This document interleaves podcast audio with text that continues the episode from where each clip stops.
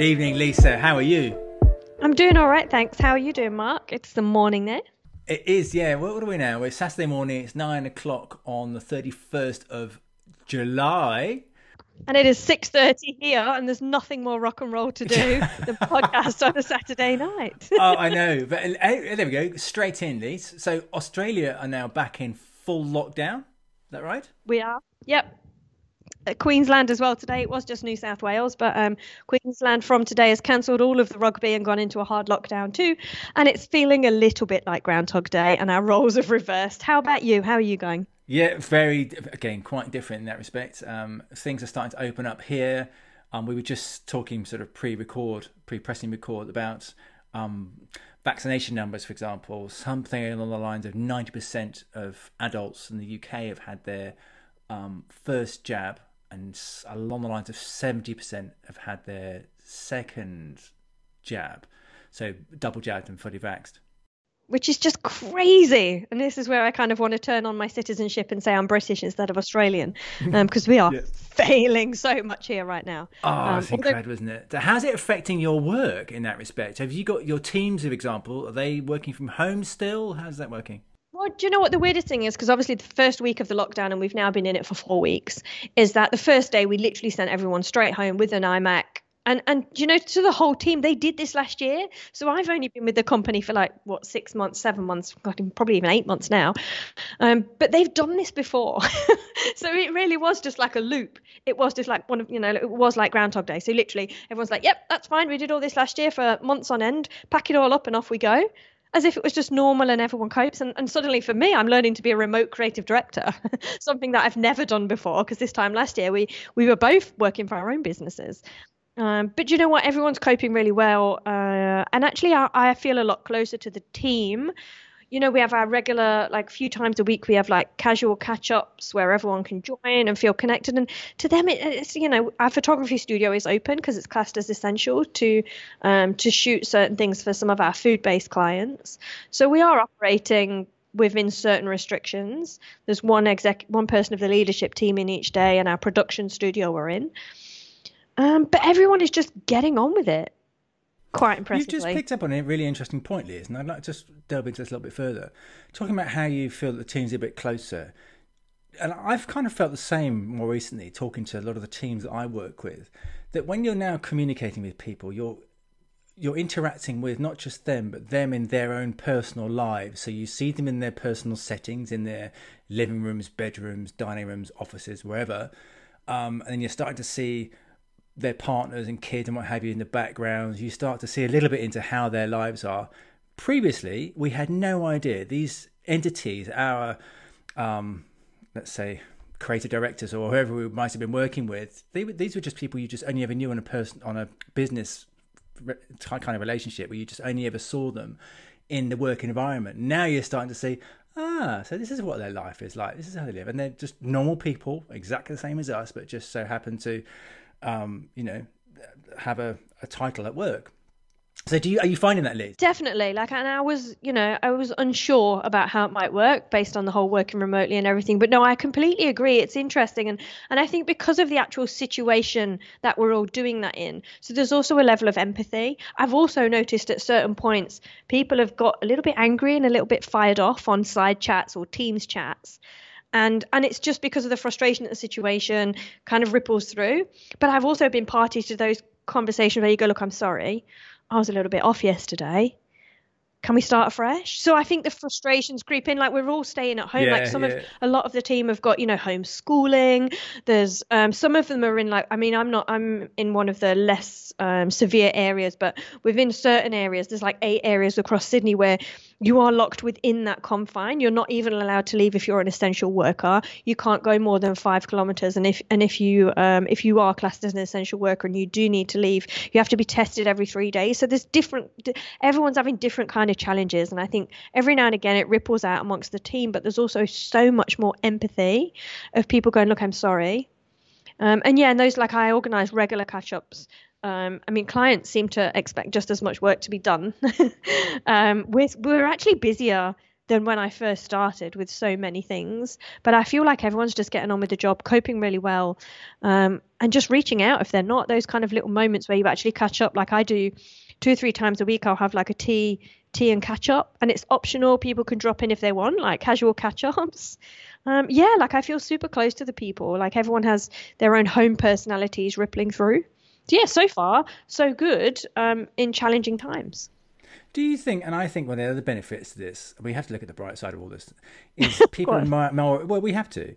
People are more accessible. So, for example, you as a, a team leader, you are now more accessible to those people because previously in a studio environment, let's say, your CD or your DD, whoever you might have been working with, um, they would become a, this sort of again an entity which you hardly ever saw. They would come in sometimes, sometimes, and they're dipping in out of a project.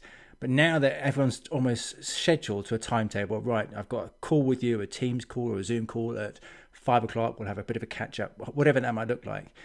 Now everyone's locked into these kind of catch ups, and you can see if someone's online or not, or whether they're busy or not. Sort of, you know, people make sure that you can sort of see they're available, not available and so now everyone is more accessible. Weirdly and, and it's actually that's a really interesting point. I never really thought about it like that. So it does make some of the people that you didn't necessarily interact with a lot more accessible. Although I did teach, we have one designer in the studio because he doesn't have internet at home, and I did teach him where on Teams the busy button is. so if you're because he's the only person in the yeah. studio, we often get requests to make mock-ups and things, and everyone's like, "Can Ian just make a mock-up? Can so and so just make a mock-up?" Yeah. So I showed him where the busy Poor button Ian. was. Ian, so ultimately, when he's getting all of these um, all of these requests, I went, you know, you can just put yourself on busy and then people won't keep hassling you for these things. But I've also been quite conscious based on that though. So it does mean that you are constantly online. And like you say, people can see if you're busy or not busy. But I've also been very conscious because it's easy. I, I was sucked into it myself for the first week or so. To by five, six, seven, eight o'clock at night, you've got a butt the shape of your chair and you've not gone out for a walk, you've not taken a break. Like I don't very often sit in the same chair for very long in the studio because I'm here, there, and everywhere. And so over the past week or so, the weather's been a bit better as well. Been very conscious between meetings or between things to go walk, to get out and about. Because you know i mean our gyms are closed again mark. Um, yeah. so you know after the initial panic and everything it was like literally it, just like last year thankfully i retrieved my trainers from the gym locker before it all kind of all kicked in. That was uh, when they announced it i'm like right i'm going straight to the gym to retrieve my things from the locker. Um, but you know we do have to be a bit conscious and i've said this to the team like if ever i call you and you're out walking or whatever like that's cool. You know like it's no one's gonna because i do think when we come from like because it's such a big business as well i do think there are probably some preconceived ideas of you should be at your desk between work hours but we're in a creative industry so you don't necessarily work like that as long as the work gets done. If you're out for 10 minutes you're not going to get judged if you've gone out for a walk and then you're coming back to do something. So i've been very conscious to kind of you know like make sure you get breaks um, and what about you have you been busy Yes. Uh, again, we, we uh, I'll pick up on the discussion we were just having before we press record. Um, so, strange enough, the last sort of 12, 18 months, I've sort of flipped from having working primarily with my own clients and working on sort of little projects, individual projects with each of these clients, to now doing a lot of contract forward slash freelance work. And the freelance side of work has just, it's been non stop, which has been great. Been working with some lovely clients. Um, working with lots of the retailers that we recognise. And do you, do you think, Mark, it's because the industry is getting bigger, or the contacts and connections you made last year are actually coming back to you as the world starts to wake up? There's a lot of that, and the other aspect to it, certainly in the UK, is um, prior to heading into the first lockdown back in beginning of 2020, there was a big concern about the freelancing community um, having to be a bit more responsible about how they pay their taxes, yada yada, and potentially paying more tax and becoming more like empl- employees, um, which ultimately meant that a lot of people in the freelance community were flipping, going from freelance into full time roles, which adversely, or conversely, whatever the word is, um, meant that the freelance pool was reduced dramatically and every business always needs access to freelancers because freelancers you can turn on and off as in you can have them for a certain months and other months we don't need them. Yet full-time employee you, you have them on your books all the full time. So from a cash flow perspective using freelancers is brilliant. Um, and there's always going to be a need for them. But so what i guess the long and short of it is, the freelance work picked up hugely, and, that, and that's it hasn't stopped, and it's married up quite nicely with the fact that we've made this big move from living in the middle of London um, to moving out in the sticks, uh, and being able to freelance has been hugely helpful because it's meant that I haven't had to stick to commuting into an office. Um, not that we could do at the moment, but um, so remaining um, freelance has been really helpful for me, and I think I'll, for the foreseeable, I'll probably keep doing it. Um, and it, work is work has been very buoyant. Yeah, definitely. And I guess for for someone like yeah, people will buy into you, so it actually doesn't matter about location. It means if the person is right for the job, then you can use whoever. It's all, again, it's all of those positives of last year, right? The point of today's conversation um, or, or, podcast, we say, was to discuss um, something which we, we and I, you and I have discussed a few times, is the role of mentors and influencers um, and after my awesome session with Chris Do, it got me thinking about all right, what about kind of influencers, mentors, people who've shaped where we got to today, and who we might look to. Actually, in all honesty, after I interviewed Chris Do, I was like, who do we get on next? Like, I mean, like that's someone that I've wanted to get on for a while, and obviously there's loads of people we'd love to get on. Um, I mean, Elon may be a way off, but um, we'll we'll we'll work on that for you, Mark. But it did get me thinking about once you once you kind of speak to someone on their level, as someone you've looked up to and has influenced your path, like what next? And so it got us talking about kind of like mentors, influences, heroes, villains. Um, so we thought it might be a good a good session for a podcast, didn't we?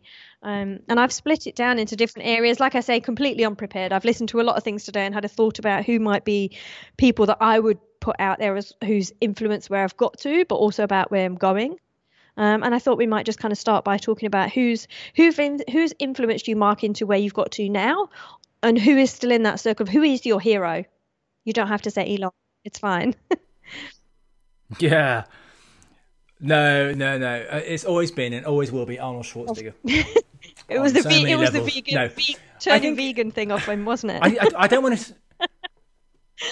yeah, well, okay. The the pre-vegan comment, I have to state that. I think this is a really hard one because it's a question that I'm sure we've all been asked at some point. Who who is um, the hero in your life? And ninety percent of people would say it'll be their mother or their father or someone very close to them, a relative, um, who's obviously sort of had a big influence in the way they've been brought up. I'm surprised you say that because that was I didn't immediately think to family and stuff at all. And, and look, don't get me wrong, like you know, like my mum and and you kind of have a hero and a villain in every piece but it wasn't when i think of hero i don't automatically think of family so it's interesting that you do. Yeah oh massively do you know and i'll be honest about this when someone says hero i can't help but think of a superhero and i think who's a superhero? It's always been superman. Without yep. a shadow of a doubt it's going to be superman. So you have to define what is a superhero. You know it's a fictional character with superhuman powers. And of course, that's always going to be my influence, and it's it's unachievable. You know, being having the ability to fly and run through steel walls and see through. Surely not. whatever it might be. I mean, I've always aspired to having that, but no. Uh, in terms of the heroes, um, again, I, I would, I, without a shadow of a doubt, I was going to my parents, my mother, my father. But then you have to split it into your life. Um, and certain parts of your life, you'll have different role models, influencers, heroes, or and now I guess the word of the moment is probably mentors. So I've had so many in, in every role I've had, in every job I've had, in every sort of part of my life. There's been someone who I've aspired to, looked up to. So take me on the journey, Mark. Tell me who. Tell me who from an early little Mark. Who did little Mark admire, and who does bigger Mark admire now? Is that too weird? It's a bit too. okay, little Mark. I, I can't remember being little. Uh, being what am I? Six foot four when let's go we can go in height when at, at, two foot i probably my father is obviously my biggest um, role model uh, and then going beyond that um, stepping into the, your sort of professional lives um, i've had great bosses these are people who have um, showed me ways in which to do things which or position things in a way which you think that's a different way of approaching it um, the way in which they treat people, the way in which they treat their, their work. You know, good leaders, great leaders will always be um, an inspiration to me. I was trying to think about it today, and, and, I did write down some names, but then it becomes very difficult, like you say, not to name specific names, but almost think about what they taught you. rather than just them as a person because there are people that at the time perhaps felt like because we were talking about in terms of heroes and villains perhaps felt like a villain but ultimately ended up being a hero because they've shaped who you are so i was thinking even like when you and i used to work together like at the time you were my creative director at one point i'm like oh like i don't always agree with you but it kind of shapes who you are. So there are sometimes people that at the time you didn't necessarily admire or they might frustrate you, but they've shaped who you are. So consequently, Please, are you trying to say I wasn't your hero? That is. A You've always been my me. hero, Mark. Can I be your, I'll be a superhero. I like that. Oh, so I hate the superhero. Oh, look, I, I, didn't. No, eat, it's a really good point. chicken and broccoli until I met you. I know, and then it then it turned you vegan. And, and then it, so know it was the gym and all sorts of things. So um, so you taught me a lot of positive habits but you know like i think like you said about certain bosses and things earlier on in life like is there something even like a because i even think down to like when you very first graduate or you very first go into the workplace there were definitely i was such a shy little soul back then. But now i think of the things that they taught me and where they came from. So I always always had a I've also been told a lot of times like that's impossible or there's no way you can do that. And so for me personally I've always wanted I've got that little side of me that wants to prove people wrong or if someone tells me I can't, I want to try within myself and show that I can. So I think like you know one of my very first creative directors in London um, uh, a guy called Jason Butler at Appetite said to me Lisa and he was great, he was super supportive. You're an amazing designer but packaging's not your thing but this and, and somehow it must have triggered something because the next agency that I joined for the next four years was primarily packaging design. And so I think and that also comes back to we talked about our parents and stuff. So my dad left when I was 11, um, and obviously, I'm very close to my mum, and my uh, my mum is my hero to a point. Of she taught me so many great values, um, and how it's important to work for what you are. But there are also things I've learned from her how I don't want to be, and definitely from my dad. It became it became a little mind shift of mine to go. I'm going to prove I can have an amazing life, or I can achieve whatever I want to achieve in my dreams, even without you there. So it becomes that I'm going to prove you wrong mentality. And then luckily, I had a mum that a mum that kind of supported that journey and gone. You need to go out and have the life that you want um, because she necessarily didn't. Um, but then I think that ripples through to to my work life as well, in that people that pushed me further at the time might have said, "No way can you do that. That's impossible." The people who said to you when you went with your portfolio, uh, "I'm not really sure you're for us," then you'd go back yeah. two weeks later and go, what do you think now? yeah, it's very true. I, I, I, like some of those people that go, that's not you, and you go, I'm going to prove you it is me. Yeah, I love the idea that you say that sometimes these people who have influenced your life aren't necessarily the people who have, um, you could suggest, say, had a positive influence at the time, but looking back, it was positive. So, for a, a prime example is, um, again, this is personal rather than work related, but um, to me, saying to you that my father was my a big role, role model for me and a bit of a hero growing up. The one thing he never was with me is um, tactile or over, overtly affectionate, so he would never, certainly not on a regular basis, hug me or tell me that he loved me. Those sorts of things, which as a child growing up, and you it's not it. think about as a child, but as an adult, you think, you know what, I never really had that. But I now do that with my kids. Um, I've got a two-year-old and a twelve-year-old, and I am very, very affectionate with them, openly affectionate with them, always giving them hugs and kisses and telling them how much I love them, and sort of almost sort of thing. There are things that influenced me heavily with my father and how to do things, but there's certain things that I would have benefited from, I think, growing up. And I think that's why now with my kids, I'm slightly, I approach it slightly differently. So my father being my hero, there are certain things that I've learned, well, perhaps this is something else I can add into the mix that perhaps might make it even better. From yeah, so that they can up. teach you the things that are missing.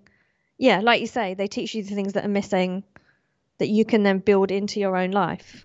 Mm. Mm. And I'm, that, I'm that that goes into the professional world as well. You have you'll have had bosses that have shouted at you, screamed at you, and had a negative impact on the way in which you went about your work. And you think, you know what? As great a boss as he might have been, I don't think if I was given that sort of opportunity to, to place myself in his position or her position, I wouldn't have approached it that way. I wouldn't have shouted. I wouldn't have raised my voice. And I think now, you know, and you, I'm sure you have the same as a team leader. There are certain ways in which you think, I will not approach this in a way that perhaps I've been approached in the past, and someone raising their voice to me won't help. And and I have a nice little story of recently. So I had a client who wanted to make some design development changes and said, "Oh, maybe we will be in the studio." And it was obviously pre-lockdown. Maybe we can sit with your designer and go through some things on screen. Ah.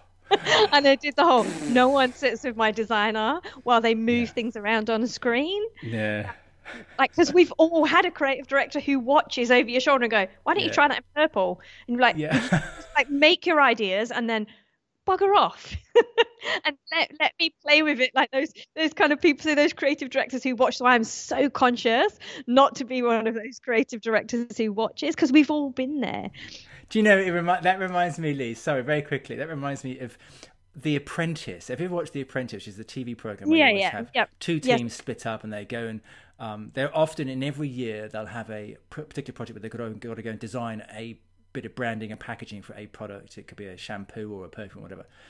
And at one point, they always go into an agency that you and I have heard of, and and their camera sits behind the designer, and it's horrible. And the, certain the team members of each of these teams have to then direct the designer.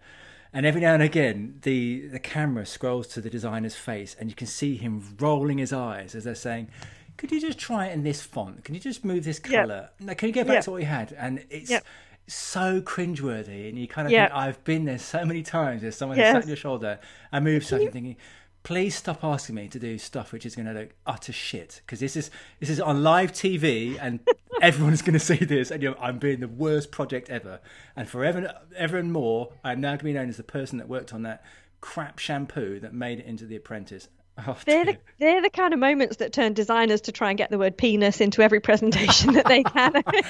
yeah, I know totally. Deary me. Uh, no, it's, definitely. It's so, yeah, the heroes and villains are very close together, and I think because you change and evolve as you get older as well. So, like someone, yeah, like you say, someone that you once saw as a hero, then you start to see the way they think, or, or vice versa. At the time, they might have felt like a villain, but later on, you go, actually, the people at the time that were pushing me actually it's worked out for the better. Like I can remember I had a great boss who taught me so much about business. I won't name him on on uh, on here. Um, but at the time, like, it would sit in meetings and just kind of yell at you at the time sometimes. But as an offset to that, one, it's taught me certain habits as to what not to do. So I don't honestly think you should yell at someone in front of their team and things like that. Um, but it also taught me habits and things as to go, there's a business side. And as someone within design, and you're taught the design side, and this is, I'll name another hero here, and obviously we had him on last session, was Chris Do, is that he teaches you the business side of design. And so and and I learn a lot about that at the moment in my role. And I've actually got a presentation to do for General Assembly next week on what do you actually need to be a creative director? Because I think what we think we need isn't actually what we need. And a lot of it is about you naturally need to understand business and read business books, not just talk about design. It's not about being the best designer. And so I think there are certain people along the way, like I've definitely had a couple of bosses that have been more, they've taught me so much about business, but they knew nothing about design. It's down to exposure as well, Liz. I think as you become more senior within your in the businesses that you're working within, you then get exposed to those sorts of things, and such as listening to the FD discussing the annual accounts, you know, uh, or giving you the quarterly results, and you start to see what an impact um, the people holding the purses have within the business.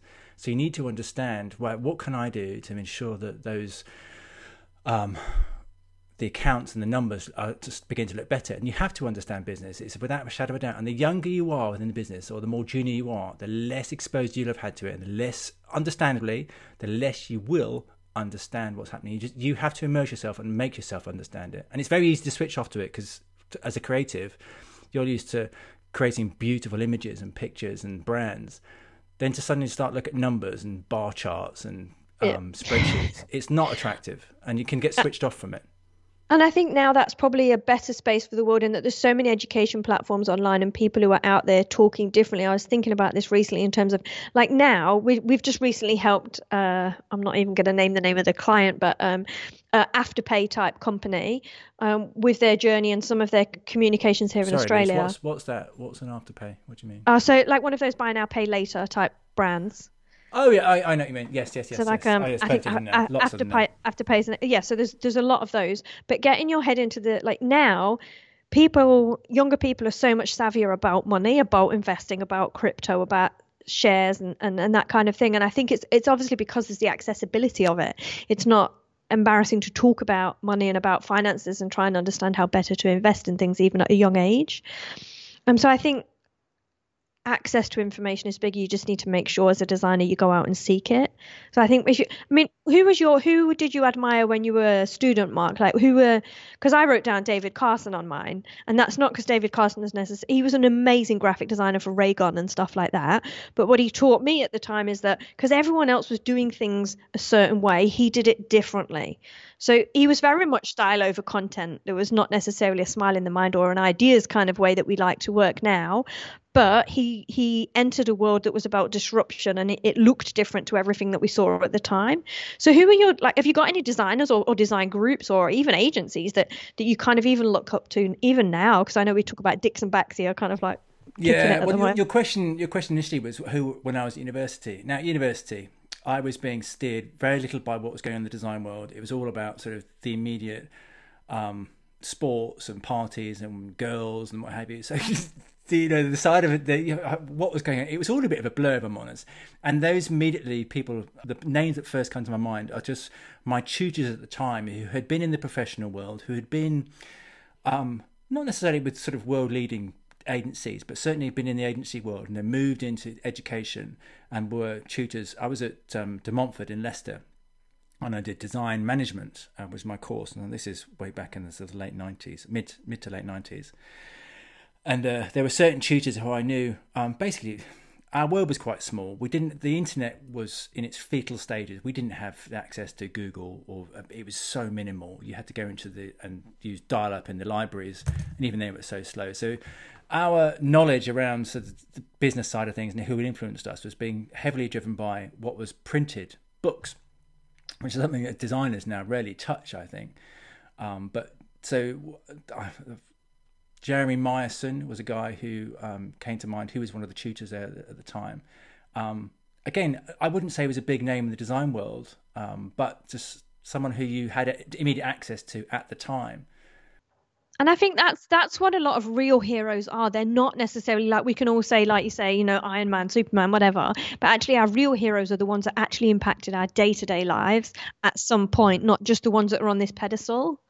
And yeah, and in that, in that stage of your life, at certainly at university, when you've had limited and virtually no exposure in the professional world, you are limited to by what what's right in front of you. And certainly pre-internet, these were the tutors. This is the only people that had a big influence on us, and these became oh okay they, t- they point us in the direction, and they spoke very passionately about their roles within certain agencies, and you think ah that sounds like the sort of life I would like to be leading and things I'd like to be doing, you know working with Letrasets. Uh, and working not. with wet proofs, you know, these are things nowadays people, people wouldn't haven't even heard of, but back then it was something that was it was a standard. Yeah, I like the idea of um, wordsmithing and crafting beautiful type um, and making sure the kerning is right, the leading's right. You know, a lot of that's automated now. So what you've done there is you've actually pulled on something there that I think is a really interesting point. So those people were really passionate about what they were teaching you. And I was thinking about this a bit today and, to, and thinking about like what is the one thing that defines anyone that you look up to? They are passionate in whatever it is that they might do and, and how they teach it and how they bring it to you. They've been at some point very emotively passionate about it. And so when I you know, when you think about archetypes and stuff, these are the people who are passionate that kind of ripple that passion through to you. You want to care as much about something as they do about what they're they're teaching you. In terms of an influencer, if you if I'd asked you back when I was at university, and uh, I'm not sure you're was exact age, Lise, but I'm sure I know you are quite a bit younger than I am. But um, we're talking about the mid '90s here, and someone said, "What is an influencer?" We hadn't even heard of the word influencer. Someone who influences you was a hero. Even the word mentor wasn't really something. So an influencer now, by definition, is so totally different. So we're talking like 20, 25 years on. So if someone says, who, what is an influencer? People say, oh, it's just someone on the internet who um, who's selling something with complete passion, and then some people buy into what they're trying to sell you. That is an influencer. Um, but in by by definition, an influencer, someone who influences you. And I've written down here is a person or a set of people, a group of people who have the power to affect your decisions, and that could be a purchase decision or a life decision. You know, so and that's an influencer, and is that the same as a mentor? No, mentor, I guess to a certain extent, is slightly different. That's someone who helps grow your skills, and then a hero is someone that you admire for their courage or noble qualities. You know, so they're very different. And then a villain, obviously, well, you make the You know what villain is? It's the opposite to a hero. Yeah, like I, I went straight to hero. I didn't actually do influencer and all of those, and looked to courage um, and achievements. Um, and I'm putting together a presentation. I do loads of talks on bravery and courage and stuff anyway. But it did make me think about the courage link and that kind of people that you look up to because they've achieved something that either you want to achieve or something that they dreamed of. So something they were passionate about. They've kind of reached the top of their field. So if you've got a list of other people?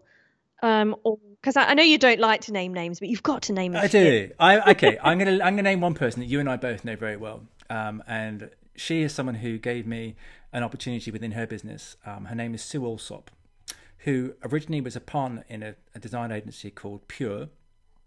Um, um, and she had her own business called Equator, and the business became Pure Equator. Um, it was a very it was a small business that sort of worked very much on on branding and packaging, but worked closely with some of the. I think it was Aldi at the time was their main client. They had a few other boutique clients, but Aldi was their sort of biggest client, and um, essentially the brand, uh, her agency grew um, through various acquisitions and sort of strategic partnerships um, into what it is today. And Equator Design is now of global agency um, rolling out some great creative and uh, I guess rollout work. And Equator now is part of SGK? It's, it's yes, it's part of our big. Um, so yeah, exactly, I'm, I'm obviously exactly. SGK Sydney as part of the Matthews Group, and actually Equator's owned by Matthews, not by SGK. Um, but yeah, still a part of some big machine up ah, there. that's right. But Sue was. Um, it's not necessarily for her design skills because although although she had a very sort of creative mind and was great at sort of assessing design that was in front of her and articulating what how she wanted it to look, Sue had a very I guess an engaging personality and someone who which and anyone who's worked with Sue will, will tell you that um, Sue is someone who will do anything for you, anything to help you, and always has time for you. I would have I've had calls with Sue. I've worked for her work in Australia when I worked with you in the States. I've had calls at early hours in the morning where she's sort of been up in the early hours, depending on what sort of obviously um, the times were. I've certainly had sort of conversations about how the business was going, and but her um, passion and influence behind growing her business and helping people grow um, led me to sort of think, and this is if ever I'm placed in a position like this, I want to be just like her in the respect that she was able to help people grow. I think, and in terms of an influencer and a mentor, you'd really suit the blonde hair as well. yeah, uh, this is it. And Sue also, she in client meetings, she was lovely. Every sort of every one of her clients loved her too, not just the teams. And I've never heard anyone say a bad word about Sue. Um, so Sue also, uh, I know. I don't know whether she still works within the business, and if she does, it'll be in a sort of limited capacity, um, just because I think she's probably had enough of it and thought, you know what, it's time now for me to sort of have do other things and sort of work, probably spend a bit of time in her own life and personal life and just a bit of enjoy her own personal life because she worked very hard. She was working 24 hours a day for a lot of the time. Um, but no, in terms of way in which she treated people, um, she's been a huge influence on me. And I know you've worked with Sue before too, so you probably understand. I have, yes. Um, Sue was the master of relationships. Um, I probably don't have quite as close a relationship with her necessarily as you, but yeah, definitely. Um, at the time, yes, I have worked with Sue. Um, she was very influential yeah. in the Equator business.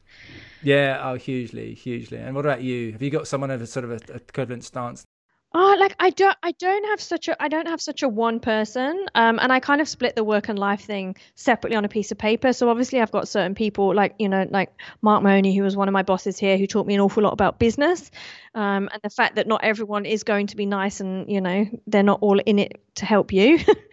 um, you know, there are people out there who do talk and think business first and foremost.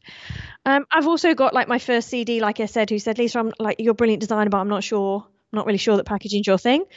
Um, so I think there's also a lot of those kind of people I've got. I've also got people like Chris Do we've spoke about because he's anyone who makes me think about myself a different way or our industry a different way challenges my thinking and forces me to grow I class them as more of as, as, a mentor and a hero for me. So I've even got down to someone I was listening to some podcast today, and I always my go-to podcast is someone like Tom Bilyeu. So he gets you to think about that kind of like that that infinite mindset of, you know, he he wants to reach a point where he's going to live forever and ever. But some of the guests that he has on um, you know, Deepak Chopra, Vishen Lakhani, who's a, a, head of Mindvalley. So people I've discovered more recently. I would actually name some of the the people that I've discovered probably over the last five years, even more so than the time before that, because I think I reached a point where I kind of wanted to grow in different ways. So I think you have people growing up and at university and things who you grow in the way that you go. One day I want to be a senior designer, then I want to be a creative director and everything. But I think as you reach those goalposts, you start to think about different ways to grow. And so some of those people that I would name, so you know, like Martin Neumeier, who who um, I've learned an awful lot on over the past two years from strategy, so I've kind of take, taken me in directions I didn't see myself going in, doing a lot more of the meditation type work and, and the mind and, and intuitive thinking from something like a Mindvalley. So there are people like that that have, even the health point of view from, from Tom Bilyeu and stuff, have taught me different techniques and different ways to thinking. And so I actually class those as my heroes or mentors more because they teach me to think a different way. Um, and that's probably why I say someone like David Carson is that because they they taught you everything you've always thought of and known doesn't have to be that way. And I've actually been lucky enough. I've done a couple of talks over the past year or so with Design Hill, which is an online teaching platform. Um, I won't say that um, it's something everyone needs to look at, but some of the people that I've met through that have made me think a different way. So Sonny Boydell, someone who, who's a strategist and has a business in America, talks about the diversity and, and bravery in a different way. Not bravery as in charging forward with a with you know a, horse and a, and a you know um, and a sword in your hand. But um, but you know, just thinking about the world in different ways to everything you've ever been taught, and some of the people that have there's a really great podcast recently with the future um, Chris Do i forget who he interviewed but he talks about why you believe the things you believe and, and where your belief system comes from. And that goes all the way back. You said, you know, your dad didn't necessarily show you as much affection, but he did teach you other things. And then how that's manifested in your later life. And it teaches you to question why you believe what you believe, whether it's right, and whether, like, how do you move forward from that? Can you challenge that belief system? So I actually got a lot of the um, things on people and things on my list were more about who pushes you and inspires you, or at least teaches you to think differently. Um, but I also, on a tangent to that, I started to think about archetypes and the kind of people they were. So, if you had a list of 10 people who've influenced you throughout your life, are they certain types of people? Um, so, you know, a lot of the people that I look up to, um, and, you know, people like, like Chris Do or David Carson or whatever, they're the rebels or they're the creators. So they're the people who, who you know manifest something new or they change the norm.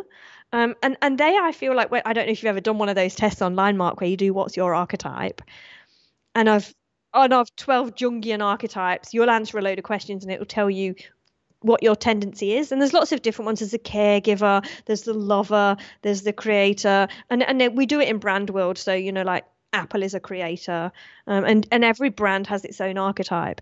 But but it kind of tells you what your your archetypes are based on how you answer the questions. And we all like it to do a quiz, so everyone who's online now, start googling what's my archetype.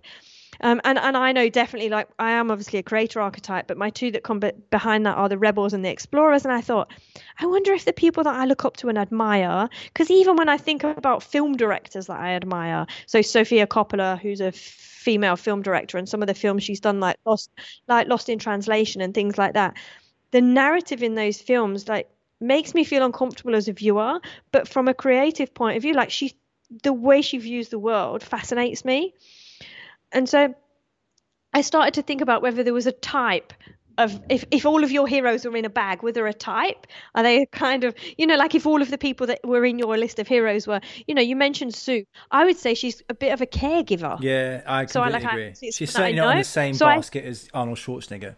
She's she's not no like she's not a rebel. She's not particularly an explorer. Um, she kind of makes you feel safe. Whereas a lot of the people like I've got on my list don't make me feel safe. They make me feel a bit uncomfortable, but that's why I respect them because they don't make they don't kind of wrap me up in cotton wool. They make me think about oh, like maybe I'm not right, and that's okay. Like I, I like I like the feeling of uncomfortability when I listen to a podcast by Tom Bilyeu. It makes me ch- it makes me think if everything I I know in my belief system is right. So I like the people that kind of make me go, and they're the rebels, and like I say, or the explorers, or the or the, the creators. And you know, you've got Elon definitely on yours. So, so, I, so I wonder if if you wrote a list of ten of your people who've influenced you throughout your life, I wonder if there's a type.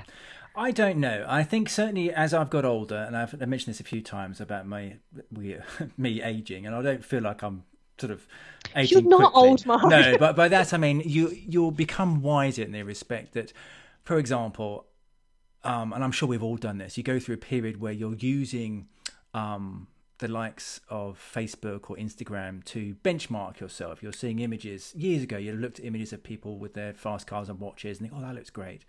And then you start to realize this isn't healthy and this is not a sort of a healthy approach to start aspiring to things which are, number one, 99% of the time untrue and unreal. These are just sort of images that people are putting up which aren't reality. Um, by switching off from that and then starting to realize, you know, it's not something you need in your life, sort of benchmarking yourself against unrealistic um, goals, um, you start to realize there are things out around you that you can get, gain influence from. And that my, my point being is um, these we were talking looking at into people who've influenced you or heroes around you. I'm again like you thinking heavily about right, what is a hero to me?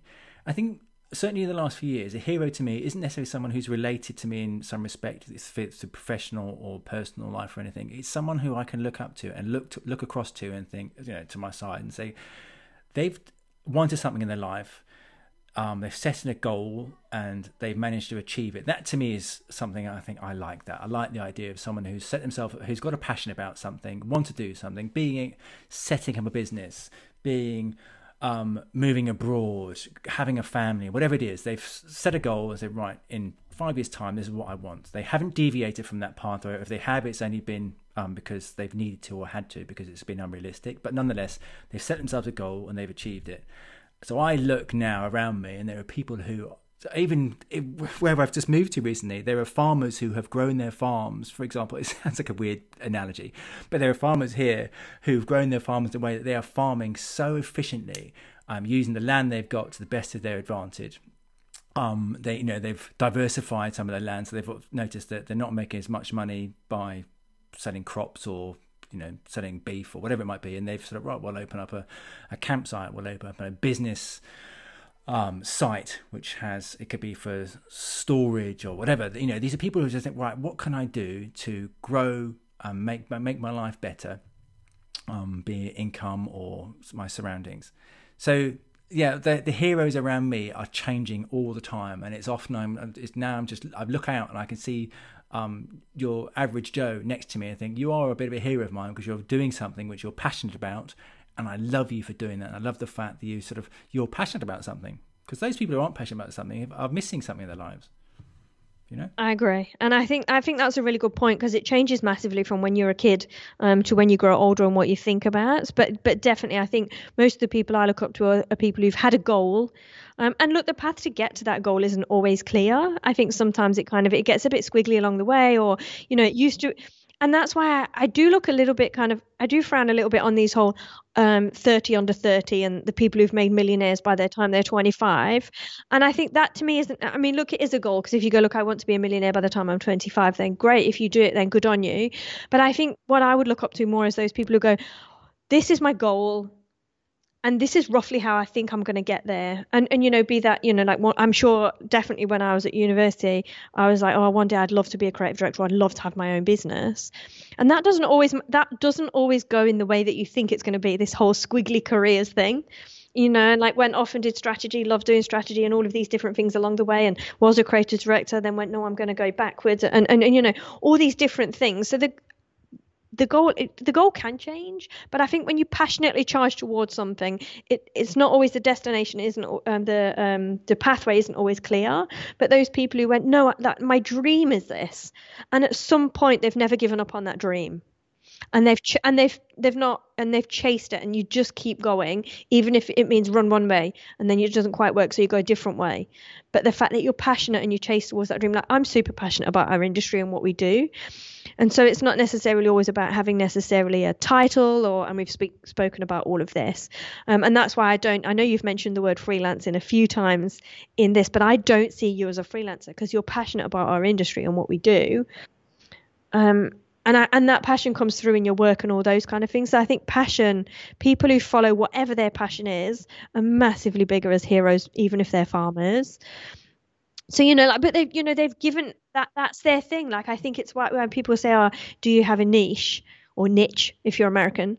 Um i think there's something about having an, uh, a specialism even if that's not always your specialism. I think there's something about digging 100% into something and you know like both of us come did passionately packaging design. And and yes we've diversified and gone into strategy and all sorts of things but we we put everything into into something learned it in a lot of detail and that that was a passionate and i think that makes a hero for me. Not someone who kind of flits around and does different things without quite deciding and committing to something. There's a certain level of a hero that, that's about commitment. And that's maybe that's why we look to our parents a little bit as well because they committed to something. Yeah. But having a child and then bringing it up uh, definitely that's a big commitment. I think one thing that's just crossed my mind, I don't want to sort of labour the point too much, Lisa, and we'll sort of start to round things up. But I think that one thing that I think someone, it was a business coach of mine called Neil Lewis, um, a few years ago when I was setting up my business, Blue Nectar, uh, and I spent a year or so working with him, working about how I can grow my business and looking at sort of uh, various different methods and systems which I can apply to um, the way I was running my business to grow it. And it, stepping aside, I, we had a bit of a personal session where he said, "I want you to set up a dream board."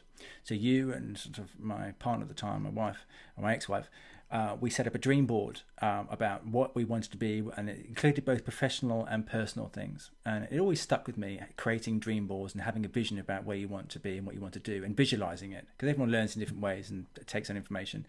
And I, I created these sort of vision boards, and I still do it now. And it's a bit of a strange thing. I don't. It's not something I share uh, but it's I have in my mind about what, what I visually want, sort of, and it's it's not to sound like it's um, it's materialistic because it's not always materialistic, and it can sometimes being having a, a perfect, a great relationship with your um, significant other half, or you know, bringing up your child in the most sort of the, the safest way possible.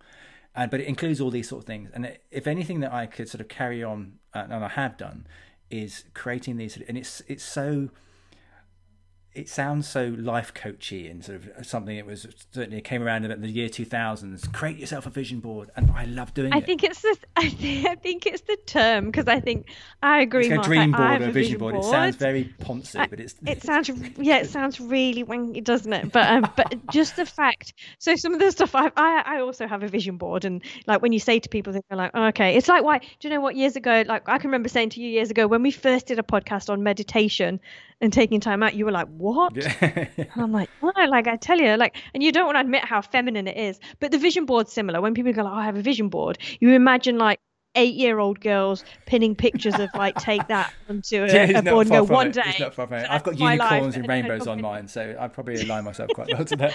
I hope I really hope that you do.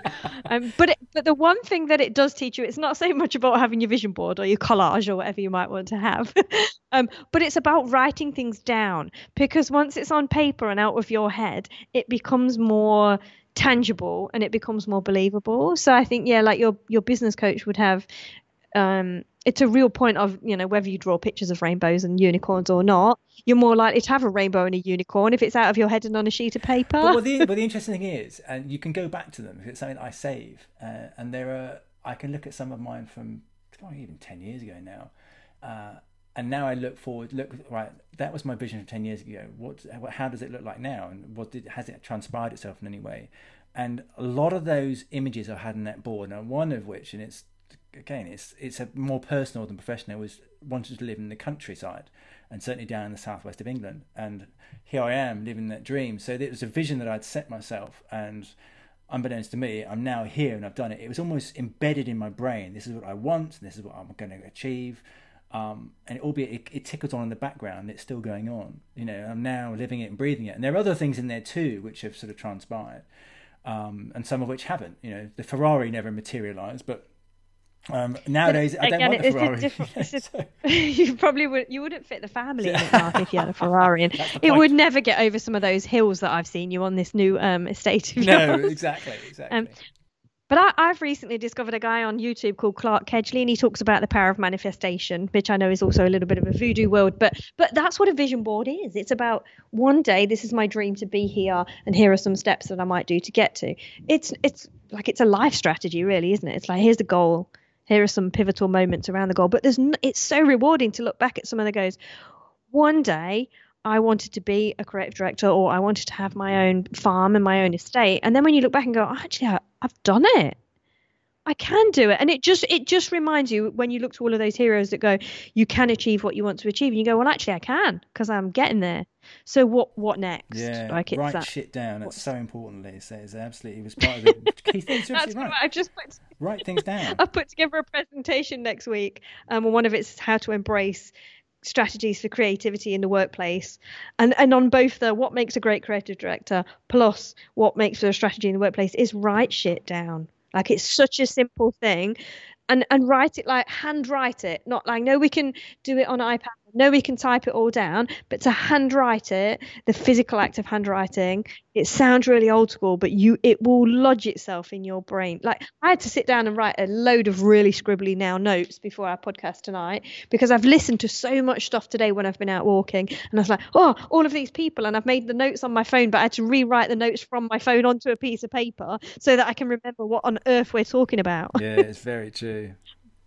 Oh dear lee so okay lee so we should wrap this we up. should. It's, I mean, of all of the things that we've spoken about today, there's, if there's one takeaway that you'd like people to remember, what would the, what would it be from your perspective in terms of the, the heroes and mentors session? I think think about write a list of the top five or ten people who are influencing your life or you consider a hero, and think if there are consistent characteristics they have, and if they're also characteristics you have.